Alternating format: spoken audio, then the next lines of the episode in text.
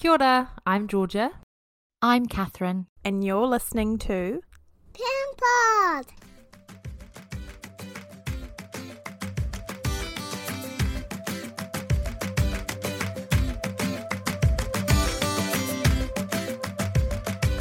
Kia ora, everyone, and welcome to this week's episode of Parent Pod.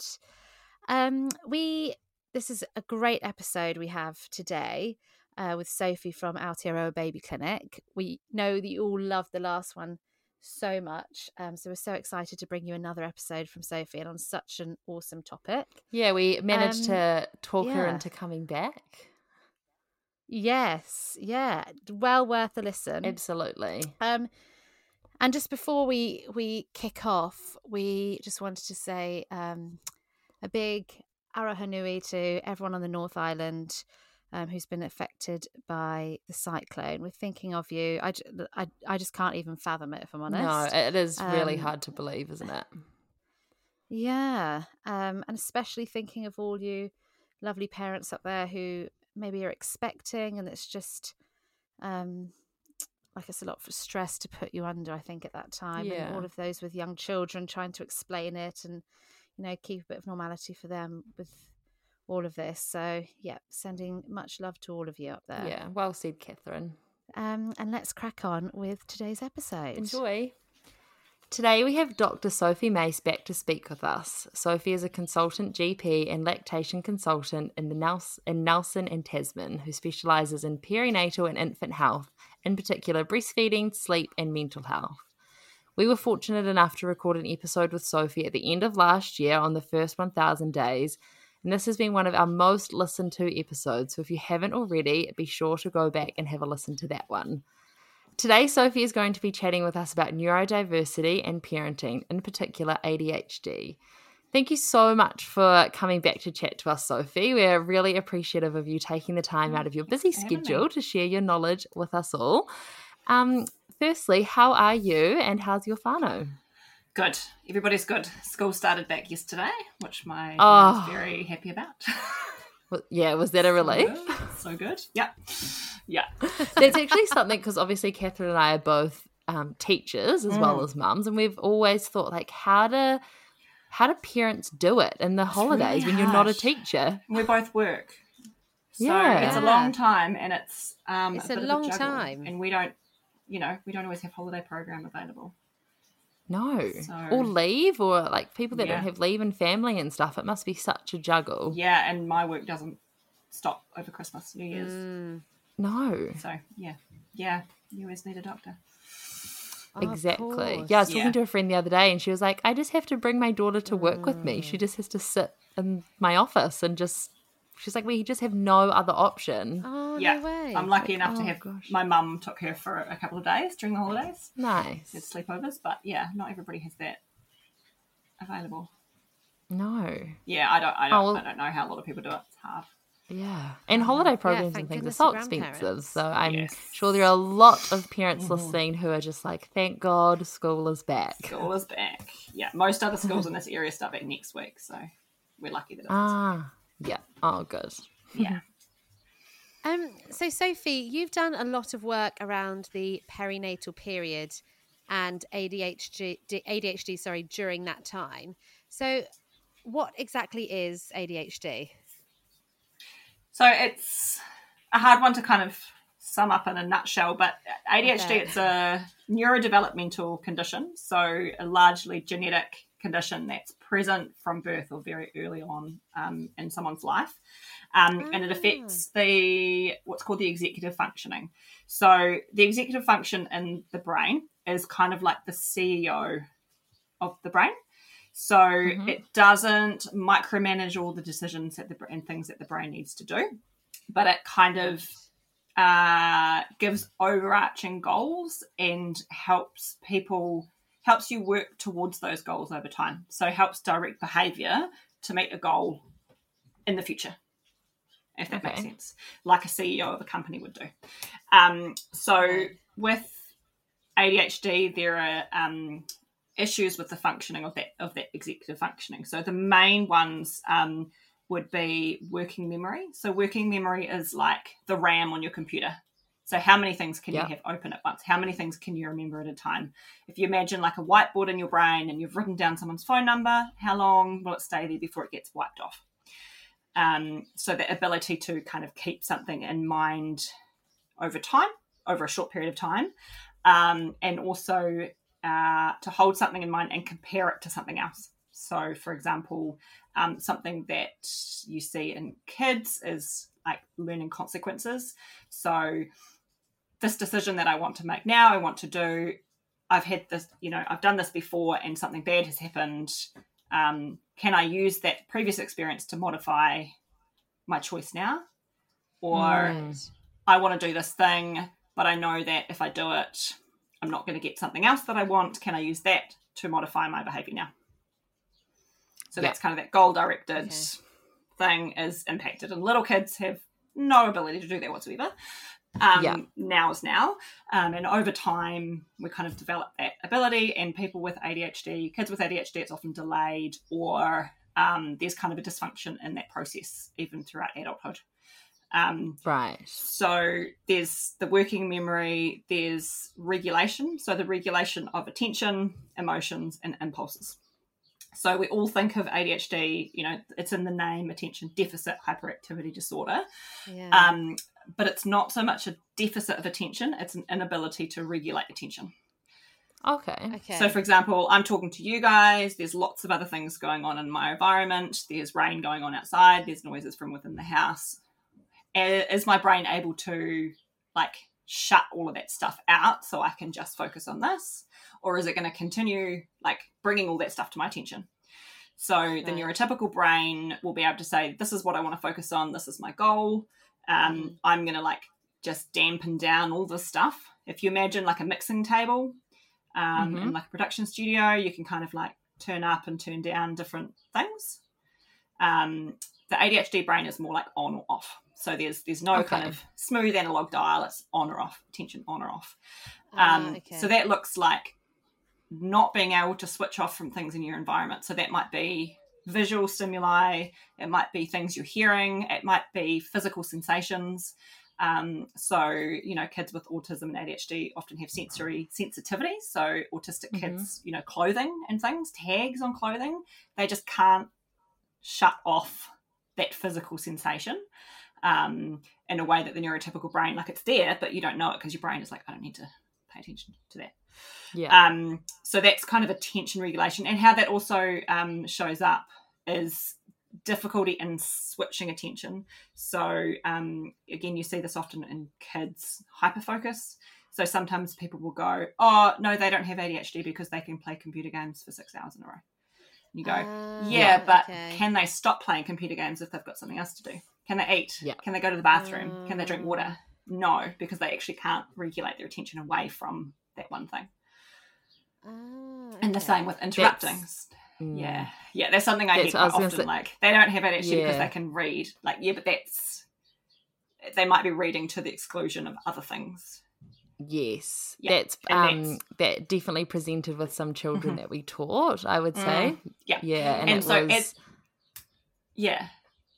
Sorry, you go. oh, oh, sorry. Yeah, I was just going to say that was um yes discussions had Mm. that they it was believed to not be ADHD initially. Yeah. And then, yeah, once you kind of look into it a little bit more, there Mm, were yeah. lots of signs pointing that that Yeah. was what it was. Yeah, and not and usually that's something they'll be able to focus on something they really enjoy. And so this is why then people will kind of go, oh, it's not ADHD, it's just behavioural because they Mhm. can do things if they enjoy it.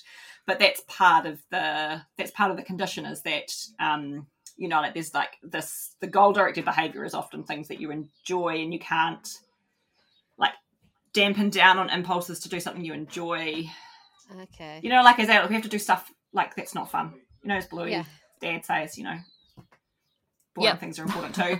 um, and that need to kind of do things that you don't enjoy. You'll be like, yeah, I really want to keep playing computer games, but I've got to do this other thing. I have to go wee, or I have to Yeah. Do something. So that ability to kind of prioritize is affected. And so ADHD, there's a real like in- interest based um, drive and behaviors. Yes. Um, like a really, uh, I was reading a book a couple of months ago um, from someone who teaches about ADHD and does coaching, and she said um, when she's talking to a group of people, she can tell who in the audience probably has ADHD when she says um, that the ADHD brain decides on what to do based on whether it's fun or boring. Mm. And everyone with ADHD is like, yeah. And the neurotypical people are like, well, I mean, I like fun things, but I do things based on how important it is. Yeah. Yeah. But the, so for the ADHD true. brain, it's not really about how important it is. There's a difficult, there's a real uh, difficulty in prioritizing things based on importance rather than other things. Ah, Ah, that's so interesting and so like from a peer, uh, teacher's perspective, that's so You suddenly go so like, oh, yeah, that makes a lot Yeah, of sense oh, for a lot of those makes kids. sense. yeah, Yeah. it Yeah. does. Yeah. And so that's even that is the most obvious, quote unquote, um, symptom of ADHD. And the one that everyone thinks about is the attention and the hyperactivity. So um, the hyperactivity comes down to the impulsivity. So once again, that's the ability of the executive function in the frontal lobe to um, dampen down on impulses. So like that monkey brain in the back saying, I want this, I want this, I don't want that. Usually the frontal lobe will, and the executive function will be able to like dampen down on that impulse based on that kind of goal directed behavior, what, what your goal is over time. And so in ADHD, that in itself is inhibited as well. So that Okay. um, the the hyperactivity that's possibly partly an impulsivity thing. Um, so there's just this need to move, um, and there's a few other things that it, it potentially can be related to. Um, but you know, for adults, sometimes the impulsivity will be speech. So people who talk a lot, they can't not interrupt or they can't not talk if they've got something to say. They have to say it. They have no ability to be like, mm, that's something that I'd like to say, but maybe now's not a good time Okay. just doesn't. It just is really difficult to to dampen down that, that impulse. Mhm. Um, for adults, it might look like overspending or impulsive spending. Um, it might look like emotional eating and binge eating. Um, so that you know, there's food beside me, I'm going to eat it even if I don't want it, just because it's there. Um, that kind of thing can also um, predispose to things like drug and alcohol use, smoking, and things like that because of that impulsive behavior. Right. Um, Ah. and then the other big regulation thing, which I find is not very often talked about or recognized in ADHD, is the emotional regulation. yeah. So that's again uh, to do with that sort of that dial. So you know, if you think about the intensity of your emotions on a scale from one to ten, and this is not you know like positive versus negative. This is the intensity of feelings and the intensity of the Mhm. emotion. Most people, most of the time, will be hanging out somewhere between like four and six. You know, something really exciting happens, you'll go up. Something really devastating happens, you'll go down. Yeah. Um, but you know, usually in there, um, for people with ADHD, it is more often goes to the extremes. So there might be like quite a lot of numbness a lot of the time, and then there'll be like a real, like really excited, and people will be like, "You're too excited," but you're Yeah. like literally bouncing up and down from excitement over something that someone else might not think is that cool. Um, and so there's these real like, and you can get these big swings from one to the other. Okay. Um, and for a lot of adults with ADHD as well, you can get um, like these quite ne- big negative swings. So not not many people think or talk about the positive swings of emotion because they feel good, um, but can get some quite strong negative emotions. Um, Right. And that can come out, you know, combine that with the impulsivity and not being able to dampen down those can look like explosive anger or okay. someone who's really, you know, is fine and then is suddenly really upset and tearful, or is doing okay and then they get some feedback that they, you know, that their brain thinks then it assumes is negative and will get really upset and ruminate over why they did such a terrible thing, even if it was, you know, minor, quote unquote, minor feedback. Yeah. Yeah, to anyone else, it might not seem like a big Yeah, deal. or it wasn't. It wasn't anything. Like it was like Yeah. someone took longer than usual to text back, or you see the dot dot dot and the message and it goes away, and the dot dot dot message and you go away, and there might be this emotional swing to like, oh my god, they hate me. Ah. Why did I say Oh, that wow, yesterday? yeah. yeah, Yeah. yeah, yeah. And some Oh, of the stuff, that so emotional dysregulation is not just an ADHD thing, so that is comes up in other conditions as well, like borderline personality disorder and um, okay. some other conditions. So that's not just an ADHD thing. And all of the symptoms of ADHD, likewise, you can get like can come up in other conditions. So it's um, can be a little bit of a complex thing to diagnose depending on Yeah. someone's history and, and mental health history and developmental stuff. Okay. so the three, Very yeah, so that's two out of the three. I know it's so fascinating, eh? it really So the third, the third big executive function is then the cognitive flexibility, so the ability to change Ah, okay. uh, yeah, so so this is something you'll particularly is, is more often more of a big deal in um, the autistic community. yeah. Um, that kind of a little bit more rigid and not able to change cognitively so much. Um, but it might also show up in terms of like switching attention from something. So you're focused on Yeah. something. If someone comes and interrupts you, you might be able to go to do what they're doing, but can you come back to what you're doing?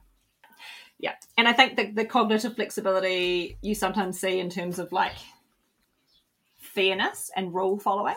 Mm. So a lot of people with ADHD are really big on fairness yes. Yes. and on following rules because that's how it's supposed to be. Yes. And the Yeah. justice. Well, that's how This I is the way it should be done. This is Yeah. how it should be done. Um, that's it. That's how everyone needs to do it. Mm, This is where this thing needs to go. This has to go here mm. because Yeah. otherwise I'll lose it. But it needs to go here.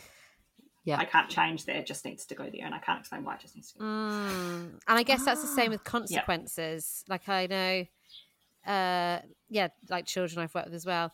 They really want to see that everyone gets the same consequence for the same thing that's happened, which is so Yes. tricky if it's you know different age children or different abilities. Mm-hmm. Yep.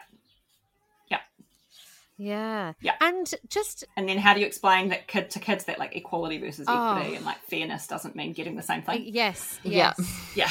And Yeah. just out of interest, because from my point of view, I feel like it's always been more boy heavy in terms of children Mm. that I've worked with with ADHD. Is that across the board or No, so it used to be thought that it was much more common in boys, Right. and same with autism. So I think they used to think it was like five to one. Oh wow. autism and Oh, probably wow. three to one for ADHD. But actually, we've just been underdiagnosing girls. So in both. ADHD, so in in autism, girls tend to present differently to boys. So a lot of the diagnostic stuff was based on how boys present. okay. Um, and for autistic um, girls and uh, women, they tend to mask more. Um, Mm. So you know, you get that like, oh, you don't look autistic, you don't act autistic, Yes. but that's because they are putting a lot of conscious effort into it. So yes, they might be making appropriate eye contact, but how much effort is it taking them? Are they having to Um, think, okay, now is an appropriate time to make eye contact? Okay, that's too much. Now I'll look away. Okay, now I can look back. So they might be on the outside look, looking quote unquote normal or neurotypical, Okay. but they're working really hard under the surface Oh. to make it look like that. And you get the same thing in ADHD. With the boy girl thing in ADHD, it's um so there's you can break it up into subtypes. So ADHD used to be called either ADHD or ADD. They're now Mm. combined under just ADHD, and then there's hyperactive subtype, inattentive subtype, and mixed. Um, so the hyperactive one is that kind of what we classically think of that hyperactive little boy who's bouncing off the walls, who's hitting things, who's climbing, who can't sit still. Yeah. The inattentive subtype is the daydreamer. Ah, okay. It's the um, quote you know, the flighty, like doesn't pay attention, doesn't apply herself, Yeah. um, daydreaming, doing something else, not listening. Um, what are the other like stereotypical words that people use? I'll say flighty, but that's not quite the right one. But um, they're less disruptive yeah. so so sometimes with adults for example who i'm talking to about this and they'll i'll ask you know talk about hyperactivity and they say no. I'll say yeah but is there hyperactivity in here like in the head inside? And they'll go oh yeah. Yeah. because their thoughts don't stop. So they So might not, not be always physically presenting physically. it. exactly. So it might not be physically presenting it but it's often inside. And um so you've got hyperactive and inattentive and then mixed. And there's some uh, some people who will say they're different and there are some who, who will say actually it's all the same thing um, Right. it just presents differently at different times Okay. um, or it looks different so the hyper the external hyperactivity um, the research would suggest that it decreases over time as people get older um, and there definitely will be an element of that, but I think also it just looks different. So Mm. for an adult with ADHD or a parent with it, does it just look like someone who can't relax, can't sit down, is always tidying?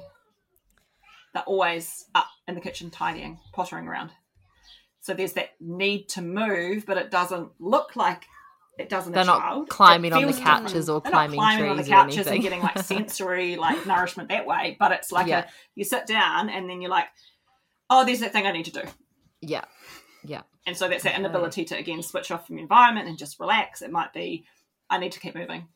Or some people, some adults will say, I need to keep moving because if I stop, I can't get up again. Ah, okay. right. Okay. So for a lot of adults, there'll be this um, either moving all the time or complete lack of energy. So sometimes when I'm thinking of regulation with adults, I also kind of talk about energy regulation. This is something I, I don't know if I've seen the research, but it's something I've seen clinically is um, a difficulty in regulating energy levels. Mm. Okay. So there might be like a lot of in that energy burst and like in um, in chronic fatigue syndrome and things like fibromyalgia, we call it boom and bust.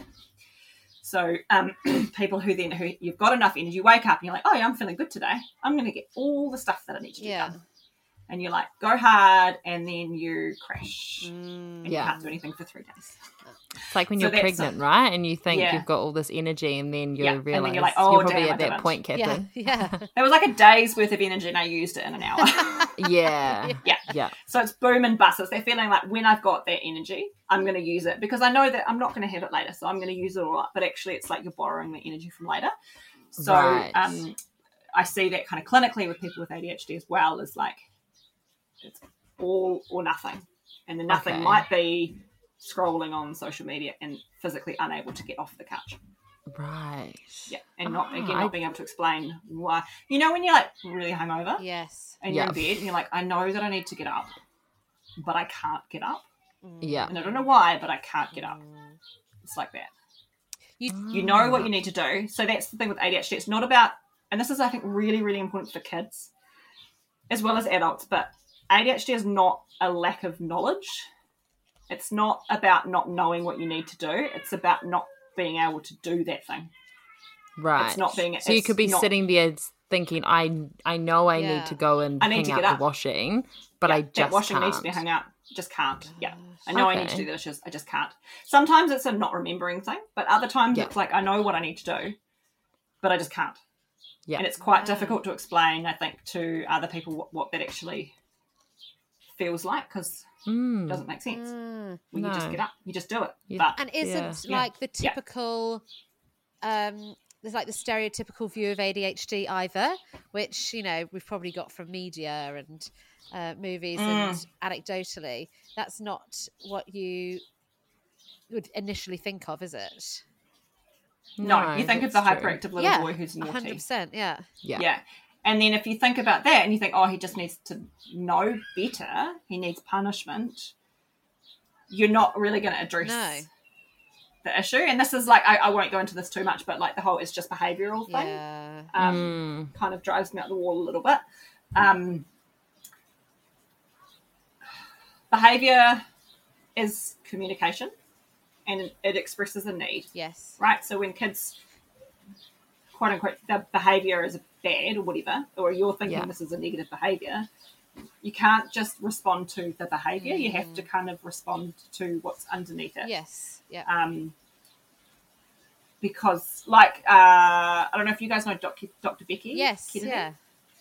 Yes. So Mm. her book, she was giving an example of like, you know, you've just come home from work and you've had a really bad day, and like the kitchen is messy and the kids are yelling. You didn't get much sleep last night because baby was feeding all night. Da da da. And then your husband comes in and he's like, "Why didn't you do this thing?" Oh. And you like turn around and just blast him. Yeah. Yeah. And if he was like, Sophie, why did you throw that plate, like that towel at me? You know better than that. I'm going to take that blanket off, you know, that towel off you, and you have to go sit down and think about what you do, and I want you to come back and apologize. You'd I'm be going to like, go and shut you in your room. Yeah, the fuck. As opposed Yeah. to, like, it had nothing to do with what he said, really. Yeah. It was you were overwhelmed. Uh-huh. And then you lost it because you were, you know, over that threshold. You dysregulated. Um, And the Oh, same stuff so kind of happens. true. with- I know. At that it was point, such a you just example. need a you just need a You just hug. need a hug. yeah. You just need to go Yeah. like, damn, you must have had a really hard day. Yeah. Yeah. Why don't you Oh, go sit that's down? So true. I'll do this. Yeah, or something. So that's that how behaviour, rather than looking at the behaviour itself, is what's been going on. So yeah, for it telling you? kids and adults who are behaving in that way, sometimes it's like, what else is going on? Is there too much sensory stimulation? Is there not enough Yeah. sensory stimulation? Um, So hard as a parent. happening? What's happening with food? Like, oh my god, so hard. And that's why Yeah. that like quote unquote it's just behavioural thing really Yeah. because it's often health professionals who say it Ah, okay. um, Mm. to parents who are trying to say who are saying this is really hard and I need help because this is really hard. Yeah. Yeah. And they're like, oh, it's just behavioural, as if you can just choose to fix. or that you're being manipulated. I always thought it was so frustrating if you read that and it was maybe understood by parents as well, it's behavioural, as in they're kind of manipulating us. You're thinking they're Mhm. five, like Yeah. They don't really have the ability to slash again. If they are, then it's there's something For a reason. Yeah, that as well. Like they're doing it for a reason. yeah, They, they Yeah. they are trying to tell and you, And it might be a cheeky, mischievous five-year-old reason, but it's valid to them. yeah, yeah, Yeah. hundred yeah. And percent. it doesn't make and and that doesn't make it um any easier as a parent. It's still friggin' hard, Oh, but sometimes that understanding um what's underneath it and yeah, I like if ever, if any of the listeners haven't um come across Dr. Becky Kennedy's work, her um it's Good Inside. Yes. So Instagram is doc, Good Inside with Dr. Becky, and her book is Good Inside, and it's really really good. Mm. She uploads loads of quick Okay. videos, Yeah. doesn't she? Like tips Yeah, of stuff from like her morning with Yeah. her kids, which I really like. Exactly. And that's kind of it's that stuff of like this is something you can put into action Yeah. that will potentially actually help in the moment. So it's really useful. Yeah. Yeah. Oh, it's been extremely um helpful, Sophie. Yeah, it has. yeah. So the other thing, just because we were talking about that, there's so those are like the primary executive functioning, and then there are like Yeah. secondary ones that come off that, like planning, organization, um, remembering things. Um, oh yeah, the working memory. A good example of this for parents is uh, for adults is like putting your keys down. Oh.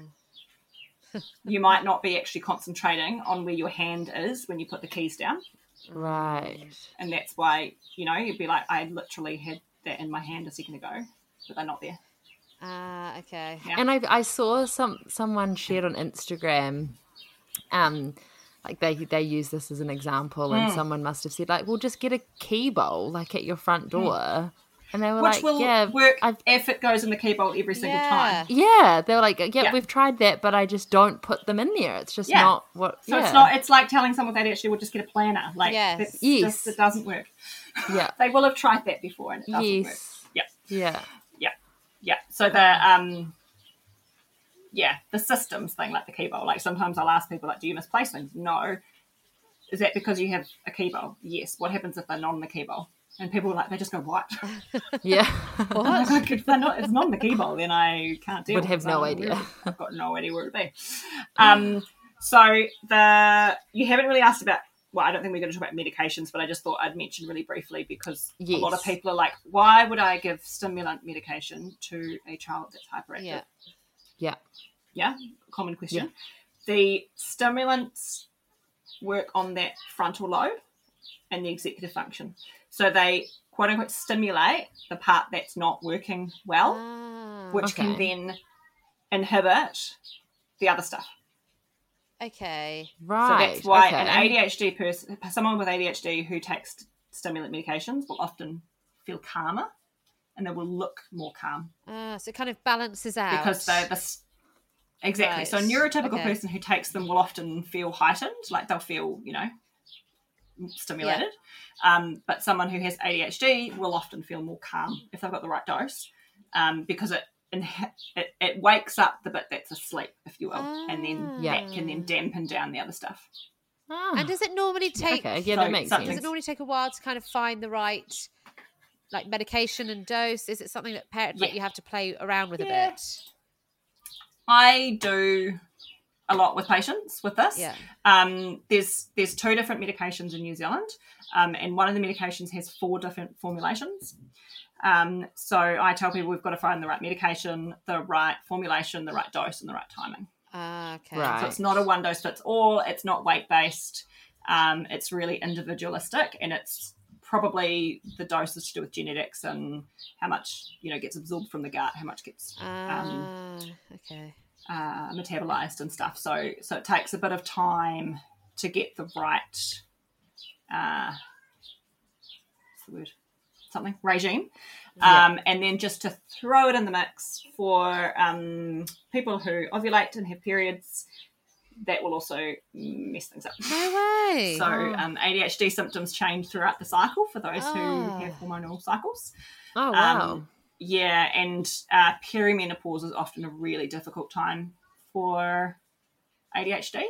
Um, with the changes in estrogen in particular, um, can make ADHD symptoms a lot worse. Oh, so I actually di- um, see a lot of women who we end up. I refer to the psychiatrist to get a diagnosis that's come up because of that deterioration in the perimenopause. oh, so they don't get diagnosed until like the perimenopause period. The fifty or wow. yeah, yeah, yeah, yeah. So I see a lot of adults who've never been diagnosed before, um, and they're coming in to see me in general practice about something completely different, or in the perinatal clinic.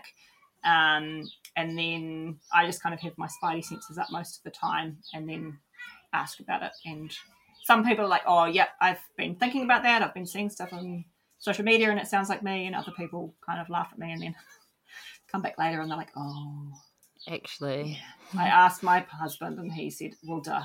Oh, yeah. There is a lot more being shared on social media, isn't there? Mm. Yeah, yeah, there is, which there's definite benefits to, uh, and some downsides and risks. But Of course. Yeah. Even if it's, you know, helping some people that think, oh, like you said, that sounds like Yeah. me. And it's Mm. then meant they've reached out and tried to Yeah. get some help. yeah, exactly, Um, exactly. Yeah, Yeah. Um, I'm just thinking we have kind of spoken about how it appears differently in adults, but did you want Yeah. to touch on that yeah. a I little bit think more? the, the main things I guess I had thought about from that one is um, by the time you're an adult, you have often learnt ways of coping, so developed coping strategies, and some of them are now really adaptive, and some of them become maladaptive or, or less helpful. Um, so masking is more common. So you know, I know I've got a few friends who have ADHD who, on the outside, like look super organized. Like you would not Yeah. guess it because they've just everything's organized, but it takes a lot of effort Okay. Right. to do that. And sometimes the being that organized is the coping strategy for complete disorganization otherwise. Right. Um, so again, when I'm screening people, I'm saying, you know, do you? One of the screening questions on the one, the one that I use says, how often do you miss appointments or obligations? Um, and I kind of rephrase that to how much effort do you have to put in in order to not forget? Because a lot of people who are Right, okay. successful in adulthood are like, well, I don't forget. Like, yeah, but how many reminders do you have? Uh, okay. Like, oh yeah, it's on my calendar and a reminder, and I get a text, you know, and. I'm checking my calendar five times a day so that I don't forget something. Ah, interesting. So they, so from the outside, they don't look like that's an issue, but it is an issue. And again, it's that But- you know, like the duck on the water with the legs Yeah. furiously. Yeah. Um, They've put the so that can- processes in place because got now know. in place, Yeah. and the systems take a lot of effort to maintain, and that's how life keeps going. But it's but it's a lot of effort, um, and that can come at a cost. So that cost could be significant anxiety, um, Right. you know, and anxiety about missing appointments or being late because it's Yeah. happened so often. And the difficult thing is, it's something that's happened so often, so it kind of reinforces that. It reinforces to the anxiety part of your brain that this is something I need to worry about because it's happened before. Ah. Um, and I guess you might forget Or it like can- how much you know support and scaffolding you've put in place as well until yeah until you're asked how much work Hmm. Until you don't. yeah until the keys are not in the key bowl. Yeah. and then Yeah. everything and then what can then happen is like the keys aren't in the key bowl and then someone will just completely break down Mm, because that coping Right. strategy that thing is not there right and then, And then they don't know you can kind of see all the stuff that's under the surface so they don't know what to do or there's a lot of shame underneath it like Okay. or a lot of fear or anxiety like the keys aren't there i've got no freaking idea where they are now I can't drop the kids off to school. I'm going to be late to work. My boss is going to yell at me again. Da, da, da, da, da. Yeah. Oh, Whereas you know someone else might be like, oh damn, okay, well I'll just I'll just look for them, or some you know Yeah. I'll ring my husband and he'll know where they are. Um, so yeah, it's kind of those coping strategies, and that's Oh one of the gosh, things this that must be um, so hard for um people once they become Yes. parents. I just Exactly, because it, a lot of the Oh. time you then lose your coping strategies. So there's a really, really wonderful podcast um, on the Neurodivergent Woman podcast from Australia, Right. um, and they interviewed a perinatal psychologist. Um, I think it's Amanda Dawning about this. It's really, it's very, very. I've listened to it twice. I need to listen to it Uh, okay. couple times. Um, and she talks about why things often de- deteriorate so much per- um, after having kids, and one of the reasons is because you can't use your coping strategies anymore. Mm. right. So your coping strategies might be getting enough exercise. It might be getting enough sleep. Yeah. Um, it might be having time to yourself when no one's touching you or no yes. one's needing you. Yeah. Or um, you know, you might be coping by moving all the time and be like a you know active relaxer. But when you've just had a baby, you can't you know you can't do that because you don't have enough energy to do that, and it yeah. creates more stress. So Yeah. um, I highly recommend that podcast episode. Um, in adults, so that masking and kind of coping strategies, low self esteem is really, really, really Oh. common. Like for an adult Oh. who their whole schooling life heard, um, you know, is really intelligent but doesn't apply herself, Mm, Yes. Yeah. is lazy, is not meeting her potential. Oh, yeah. Yeah. Like what that does to someone who's going to hear that all the time, Yeah. yeah. not meeting her potential. Could be doing so much better but just doesn't. Yeah. yeah. So a lot of people, adults with ADHD, will think they're lazy, Oh. Oh, yeah, or stupid yeah. Oh, because they might be really intelligent, but they don't do well at tests Yes. Oh, of course. For a variety of reasons. Yeah. Um. So more so comorbidities like anxiety, depression, OCD, um, substance use are really common in adults with ADHD. Right. particularly Okay. more common in people who it was undiagnosed as well. Um, Right. And like I said earlier, the kind of hyperactive impulsive symptoms look different often. So it might be eating, spending, talking, gambling, Mm. um, that kind of thing. Exercising a lot because you need to get the energy out, that kind of thing. Um, or stimming just looks different. Do it in way people do it in ways that kind of are more socially acceptable. Ah. Okay. Um, so there might still be fidgeting and stimming, but it might look like hair twiddling or tapping your foot or putting your hands under your bum so that you can't um, move them all the time. Um, so there might still be, and if you're looking for it, like if I'm looking for it, I can often see it. Um, Yeah. But it's not And do you obvious think- to other people. And that's just because they've learned that that They've learned that it's not you know, socially acceptable Yeah. to do the other stuff. Yeah. And I Yeah. guess that's the thing, like I know as teachers, how often are you saying to kids sit still and listen or Yeah.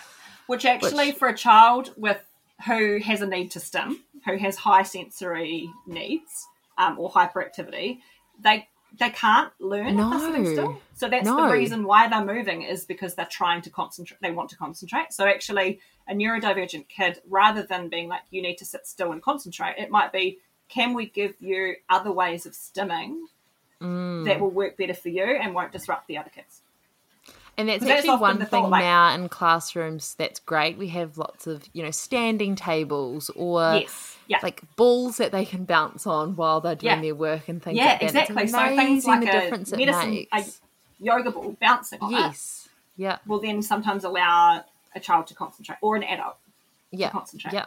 Um, you might an adult might be, need to be doing two or three things at once, so they might not be able to listen to a podcast like this normally, but they can if they're cleaning or walking, Okay. things like that. So some people that actually can't watch YouTube videos, for example, because Yeah. you can't sit and watch and listen at the same time without doing other things. Mm-hmm. yeah. Um, so that was my main stuff about how it appears differently in adults. Um, that- and what would yeah. you say some of the most common misconceptions are around ADHD in adults? We've probably touched on a few of them already, Mm. but any others? So that you can probably the biggest misconceptions would be first off that adults don't have ADHD. You can't have ADHD as an adult. Yeah. So used to be that thought that only kids have it, and a lot of people still think only kids have it and adults don't have it, or that you grow out of it. yeah. Um, and the research on that suggests that it's possibly some people, like I think it's maybe a fifth. I'd have to look it up. Um, some people might grow out of it, but I suspect that for those people, it's more of a they've created a life where they can manage it really well. So they might Yeah. get enough sleep, exercise, have a job that works really well for their brain, so they don't have any dysfunction from it. Okay. But I don't know if it would be like necessarily they've got a neurotypical brain now. Yeah. Um, so the research shows that most, you know, kids will grow up. They'll still have it's a neurodevelopmental condition. Um, the brain will mature, so tends to be slower than than people with uh, a neurotypical brain, but it does mature, and you do develop those things. But there's often still um, some executive function issues as an adult. Um, a big misconception and kind of it's a stigma thing is that you can't be successful and have ADHD. Yeah. So, you know, I know people who are told like, oh, you can't have ADHD, you're a doctor. You can't have Right. ADHD, you're an accountant, you've been to university. Like, how would you have Yeah. through university if you had ADHD? Um, and it's not true. There's heaps of successful people with ADHD. and do you Um, think that's just because people have seen children with ADHD? Perhaps they went to school with someone, and yeah, Mm. maybe that child they heard that child always being told, um, yeah, you're not. Well, that's and that to if that child and- is always hearing that, like, what's the likelihood they're going to meet their potential if they, you know, like we, we've you, you get in education, you see that happening in other areas, like where you've Yep. got um, racial inequities. Sometimes it's because they haven't, someone, one particular person hasn't been, uh, they've just been told you'll not make it, you won't go Yeah. to university. yeah, And so they hear that, they hear that, then why? And they believe it. Going, Maybe I can do it. Exactly. So that's potential issue. But then there's other people who, yeah. So you know, things like high IQ and a lot of intelligence, emotional or otherwise, um, can mask a lot of symptoms, and okay, people can get through university and get through further training. Um, sometimes it's white knuckling it. Sometimes Mhm. it's developing certain strategies, um, but it definitely does not stop people from succeeding. It can make things harder. Um, can make things a lot harder, but doesn't Yeah. mean that they can't, can't do, do it. it. So there are, a, I know a lot of very successful people with ADHD. yeah, Yeah, there's a lot of entrepreneurs, a lot of doctors, a lot of I don't know about lawyers. I don't know. There probably is, but yeah, um, yeah. yeah, Oh, yeah. and It's that's prob- what yeah, kids need to know Yes, that, don't yeah. they? Yeah. yeah, yeah, exactly. And teenagers need to know that. Yeah, Like adolescents need to know that it's not, you know, because you know, for someone who's an adolescent getting a diagnosis and, and as an adult getting a diagnosis, there can be quite a big grieving process. Oh. yeah, um, yeah. like some of it when it's an adult is that what if I'd known earlier? Yeah. like Ah, things have been so hard. What if I'd known earlier and this could have made my life easier? Um, and uh, oh, I forgot where I was going with that. Um, adolescence grieving period. Learning. oh, and then that looking forward, and it's the same for a parent whose child has just been diagnosed. Like, what does this mean for them? yeah, Is their life going to be much harder? Are they going to be able to be successful? And if you're being told that people with ADHD do drugs and crime and never Mm. succeed, you're going to be devastated as opposed to if you're seeing positive representation and you're like, oh, yeah, you can, can anyone can, you know, like we just, you're putting in what supports can we put in to, um, like, do you guys know about the social model of disability versus the medical model of disability? no. So the the medical model of disability is um, this person is disabled. Like say someone who need who uses a wheelchair, like their body is disabled and it's just what it is. Okay. The um, and same with ADHD, they've got a disability because their brain is does stupid things. Versus, or it's a bad way of saying it, but um, the social model of disability is more like the disability comes from the societal context. So someone Right. who uses a wheelchair yeah, if there are ramps and the kitchen is the right height and doesn't have you know drawers underneath it so they can come in to the bench are they disabled Right. Yeah. if they can do the things that they want to be doing Yeah. are they disabled someone who can't hear if everybody has asl like you know sign Yeah. language are they disabled Okay. yeah, for someone with adhd does the disability come from the way the brain is wired or is it the expectations that are placed on them from other people Mm. and there's obviously an element of you know if you that's not to take away from the disadvantages and the difficulties there are definitely difficulties and you can't fix that with a wheelchair or with medications or stuff but you can take away a lot of the disability and the dysfunction that comes from it. Yeah. I um I don't know if you you might actually know him Sophie because you're with Nelson Liam Malone. Do you remember him? He um ran at the Paralympics. He has he doesn't Oh, name is familiar. Lost, yeah, both of his legs. Anyway, Yeah. he's a, was a good friend of mine from uni, and he had his legs both legs amputated um from kind of the calf down when he was eighteen months Mm. old. Anyway, he was like, I don't ever think of myself as disabled because I can do everything that yeah, he can run an a hell of a lot better able-bodied than I can. can, and I'm yeah, he, quote unquote he was able-bodied. like, I just went r- won gold like three times at the. Paralympics, and you didn't. You didn't do that, so I can actually do things better Yeah. than you. I'm not disabled. exactly, and you don't want to use that as a like that should never be used as a weapon against. no, somebody. I think that's no, Um, and I'm not saying that you are, but I, I see this sometimes in discussions around ADHD as well. Of like, some people will say like, "Oh, ADHD is a superpower," because they really yeah, want to right, talk about the positives of it because there are a lot of real benefits yeah, to it. But it's you, you that should never be used as a you know like I've I've got a, f- a friend of a friend who um their boyfriend would say no a friend whose boyfriend would say oh but such and such is really successful he's got ADHD and he's really successful. So why can't you? Mm. right, yeah, yeah, you know and if someone's like oh well I don't have legs and I could do it well, then that therefore you should be able to do it yeah. Again, it's Yeah. just like all humans are different, right? Just because Yeah. someone's a doctor doesn't mean I can yeah, be. You know, Totally. Yeah, exactly. Yeah. Exactly. And it's about celebrating that everybody, like the differences are all worthy and all of value. Yeah. And one person's stuff is not better Yeah, than someone else's. but else's. also supporting Yeah. where needed. Yeah. Yeah. Exactly. Exactly. Yeah. Mm. Yeah. Um, so, how could ADHD then affect you as a parent and affect your your parenting abilities? Mm, a lot. Yeah, I bet. So- I went into some of the stuff about like breastfeeding specifically in a blog post that I wrote. Um, and like the new that neurodivergent woman podcast is a very very Okay. good one as well to do with um, neurodiversity and parenting. But Okay. um, I think if like so if you look at things like um, sleep deprivation Oh, yeah. and the effect that that has. So sleep deprivation will affect everybody's of uh, executive functioning. So Mhm. when we talked about all the stuff at the start about executive functioning, everybody can be impacted by that. So everybody will have had the experience of when you haven't had enough sleep or there's a lot of Mm. stress on, you know, not being able to remember things, forgetting things, losing your keys, yelling at someone without meaning to, eating constantly. So everybody has experienced that kind of executive dysfunction.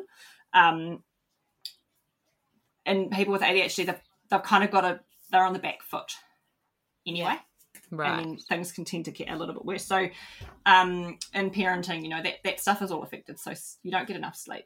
You're physically fatigued. Do you have time to eat, or like you know the ability to actually cook yourself a nourishing meal and then eat it, or are you just grabbing your toddler's crusts off the Yeah. plate, Mm. um, and then forgetting to eat the rest of the time, and then binging at night because you're so hungry and all you can eat is chocolate. Yeah. Um, and you know, don't get me wrong, I think chocolate fuels breastfeeding often. Um, definitely but does. our bodies need more.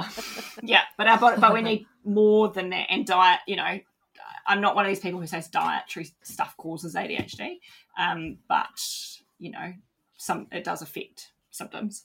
Yeah. Um, there are a lot of people. We talked a little bit earlier about the sensory stuff. So with parenting with breastfeeding and postpartum, sweating, Yeah. milk, sticky, spit out, Yeah. vomit, saliva. You know, Mm, there's a lot as a parent. the heat. So baby wearing in summer Yeah. is hot. So you, you're getting sweaty. Have you had time to have a shower? You know, does your hair feel greasy? Um, toddlers climb on you all the time. Like there's a lot of sensory Yeah. stuff that you can't necessarily get away from. So, you know, you can be overwhelmed by your baby needing you in physical contact all the time and know that that's the right thing to do and the normal thing to do, but also find it really Yeah. difficult. Yeah. Um, there's, yeah, and the sound, obviously, crying can be really, really difficult. Um, and things like kids arguing. Oh, yeah. Um, that's, I think that's. yeah. I think Yeah. that's the trigger for Yeah. everyone, isn't it? Your children Yeah. arguing. yeah, yeah, yeah, yeah. Um, there's like the number of things that you need to remember. Mm. So Mm. like going out, you need to suddenly rem- you know, you don't you can't just grab your phone and keys anymore and maybe wallet. You have to remember the nappy bag, the nappies, the wipes, the spare clothes. Did you repack the spare clothes after they messed them up last time? You know, all those things that you have to remember. And then, you know, going to Plunket or um UL child nurse or going to a playgroup or something, like the address and following instructions and directions and stuff can be really difficult. So there's kind of all these additional needs. yeah. So there's a lot of additional pressure on that executive function when it's already kind of on the back foot. Um, and then again, like that, a lot of kind of shame about if you do forget the baby wipes again, you have to ask someone else, and they seem totally with it and organised, and you just are a milk covered mess. Um, if you're, you know, if you're not breastfeeding as well, like buying formula, Mm. sterilizing, washing bottles, um, you know, just remembering stuff, remembering to fit, you know, when did I last give them bottle? Yeah.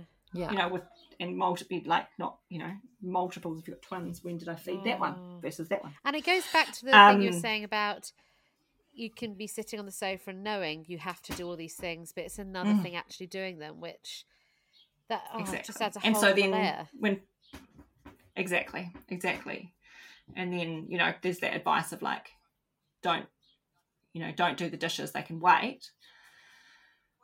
Which I, I I understand the reasoning behind that thing is like you need rest more than the dishes need to be done, but at the same time, if the dishes also need to be done, they need Yeah. to be done. you need yeah. those things. Like it has to be Yeah. done. Um, and can you actually do that, or is the only way that you can do that thing by completely beating yourself Oh. up about it?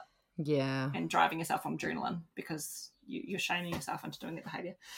Um, there's the added thing of like, because ADHD is and autism is a neurodevelopmental genetic condition. If a parent has ADHD, there is a higher chance that one of their children will have it. Okay. So you've got then the diff, you know the added difficulties that parenting a child with ADHD has. So a baby who's um neuro, you know who has ADHD or autism can have a lot of um, different sensory needs. Okay. Um, sometimes um, sleep can be affected.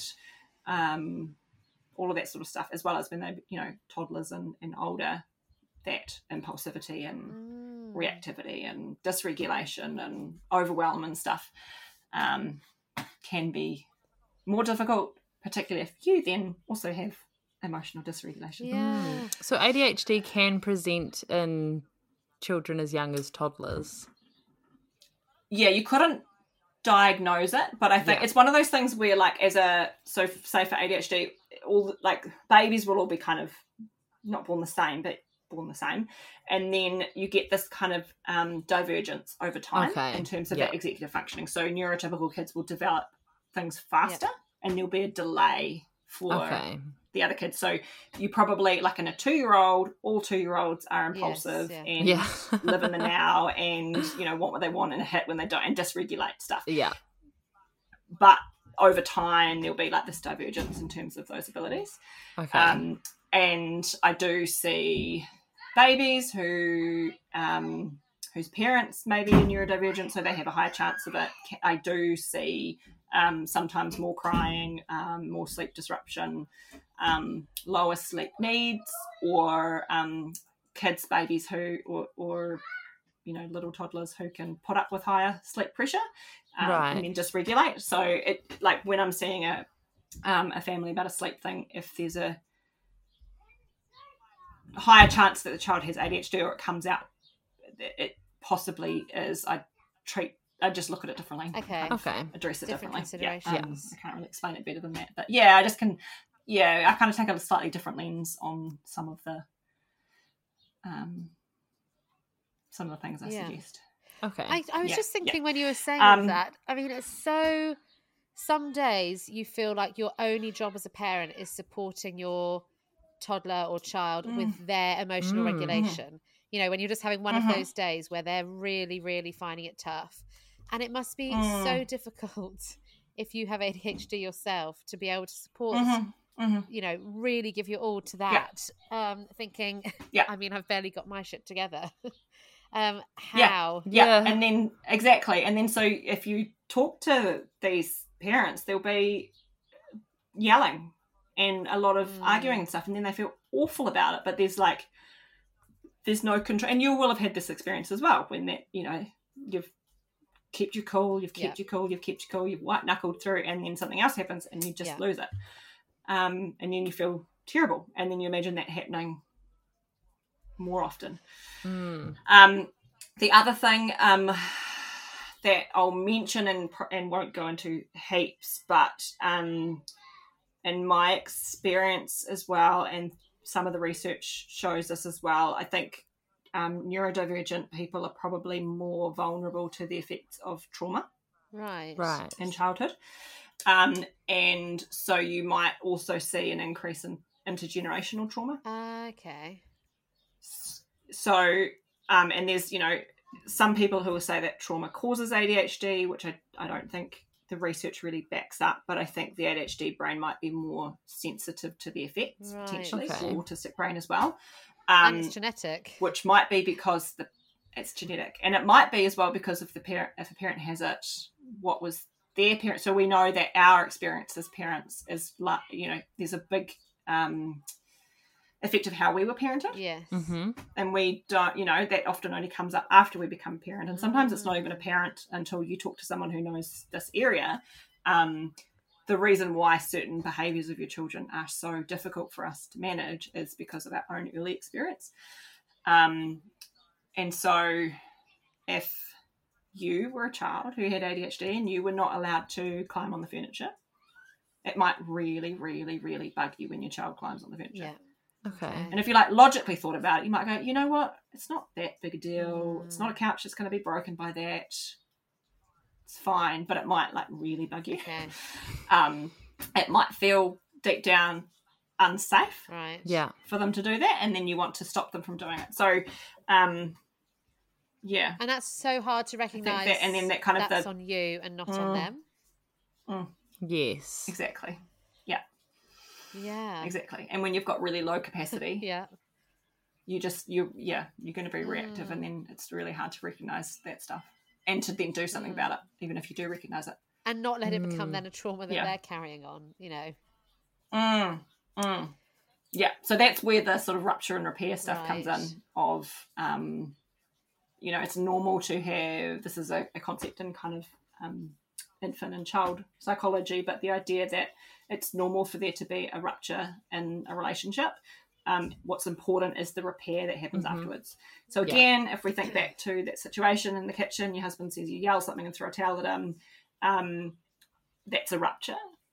If you then just pretend like that never happened, and if he comes and even says like, "How was it?" and you're like, "Nothing happened. You're overreacting. Yeah. It was not that big a deal," versus if you go and you come back later and you're like, "I'm sorry, I lost my cool." Like that was Yeah. nothing you said or did. I just had a really bad day. That actually can strengthen the relationship. Right. And it's the same thing with our kids. You know, obviously you don't want this happening all the time, but if there are, you know, times when you yell or something happens, then or you have an argument with your partner or someone like that, then actually going to them afterwards and and repairing that relationship. And that might be through words like apologizing. It might just be through connecting in another way. Yeah. So for kids who don't have that kind of verbal ability, or sometimes it's not always appropriate, um, it might just be going in and playing a game together, or doing something silly to make them laugh, or some somehow repairing that relationship again. Oh, and it's so important for parents to model to children as well, isn't it? Because Mm. how often is there conflict between kids, and then at the end you think, "Oh, say sorry," or you know, make Mm. it up to them. But actually, if Yeah. that if you're not doing that yourself to them, Yeah. Then how Yeah. can we And expect that's them not to go and do it? necessarily something that kids are able to do. Yeah. Yeah. Like little Yeah, kids are not even able to really do that anyway.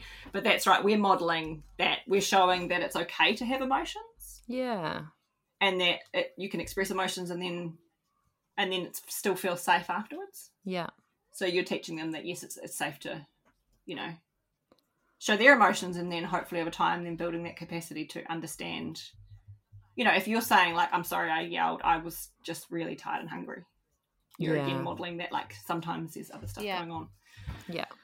Yeah. Sorry, how might someone know if ADHD may be a part of them? And if you are thinking that, what what steps do you? What's your next steps? Mm. So I think, um, I guess part of it would be like if you're kind of listening to this and you're going, yeah, Oh. yeah, yeah, yeah. then maybe look into it more. Yeah, Um, there'll be a lot of people who hear this kind of thing and go, yeah, that sounds like me, and then looking into it more, go, you know what, that's probably not. Mhm. Um, like I said, there's a lot of other things that um, coexist. So anxiety can cause a lot of similar symptoms. Um, borderline personality and complex PTSD can cause a lot of similar symptoms. Um, uh, bipolar affective disorder can have some similarities. But yeah, if you're kind of listening to this or you've seen stuff online, um, just kind of looking into it, doing some reading. Um, there's some really good uh, pages out there, like How to ADHD is a YouTube channel. If you if people can watch YouTube videos, um, she's got a lot of really good information. The ADDitude website, like Attitude but ADD. Okay. oh yeah, Um, the book ADHD 2.0 by Doctors Ned Hallowell and John Ratey is probably my favorite. Um, it's really useful for people who have it themselves or a someone in their whānau, friends, or their children. Um, it just really explains what it is, how it affects people, what do medications do, what are Okay. non-medication things you can do.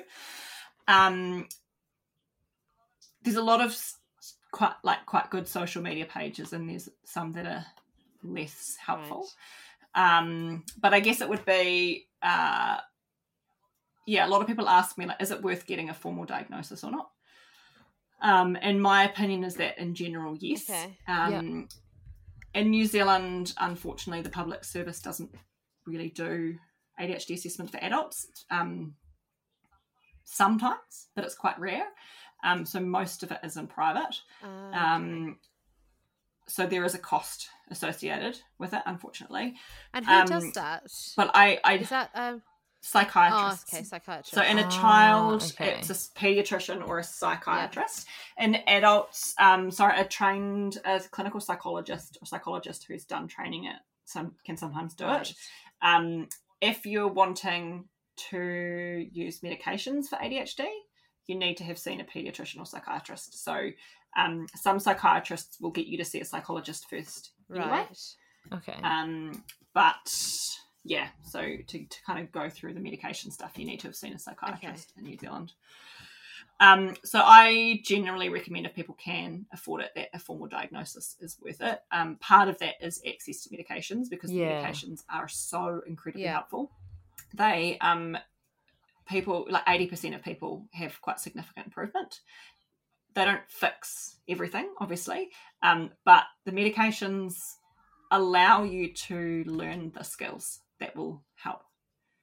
So, right, you know, there's a lot of skill based stuff that comes in, but because of that whole, it's not about knowledge, it's about applying the knowledge. Mm. Um, the medications can then help you actually apply the knowledge. Um, so there's the access to medications. There's a lot of it is kind of like the validation. yeah, So yeah. Almost everybody that I've supported through the diagnostic process has said, or when I've brought it up, they're going, yes, that's what I feel. There's kind of like imposter syndrome. Like, yeah, do I really have this? Or am I just looking for an excuse for why I'm terrible? Ah, okay. right, and I'm a terrible Oh. person, terrible life. Um, I know.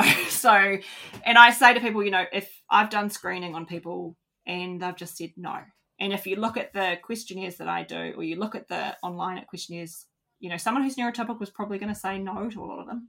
yeah, Just like if I looked at a list of autistic screening questionnaires, I go, no, that's not me. Yeah. I'm comfortable with that. So if you're looking at the kind of the diagnostic things or a lot of the screening questions and you it feels like you, it's it describes, explains a lot of your experiences, um, then it's worth looking into. And so then the, the formal diagnosis kind of gives that like oomph behind Okay. it. So that people aren't just going, I think, am I just making this up? yeah, Am I just trying to come up with an excuse as to why XYZ? Right. yeah, Yeah. Yeah. Yeah.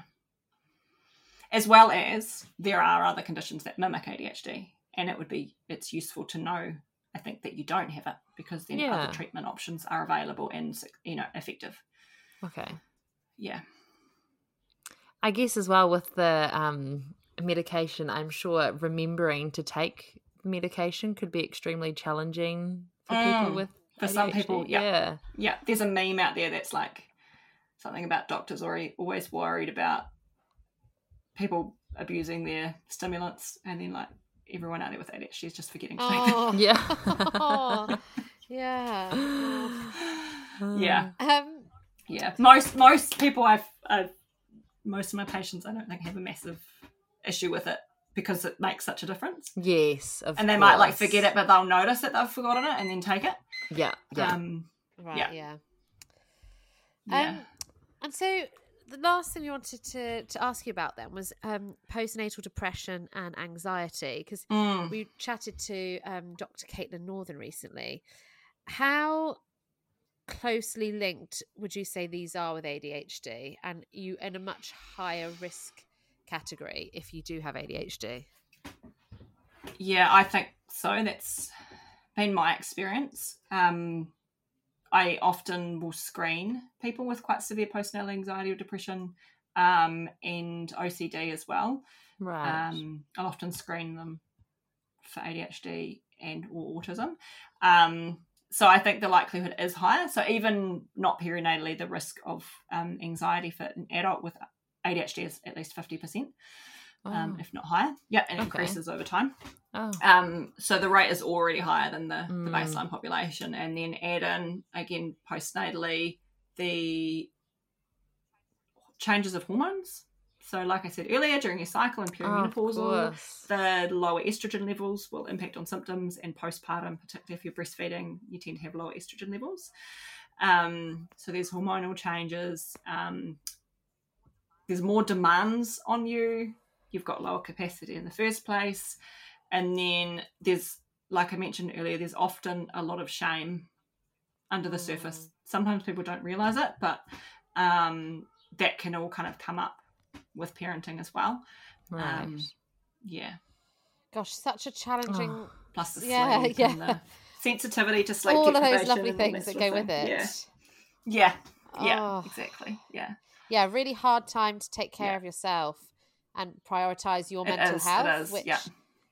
yeah. you know, and I, I think the other thing that I, oft, I sometimes see is it is that kind of um, ADHD burnout as well in the perinatal period. So it might not be necessarily quote unquote postnatal depression or anxiety, although that can look different for different people. But sometimes just like the overwhelm and the burnout okay. Yeah.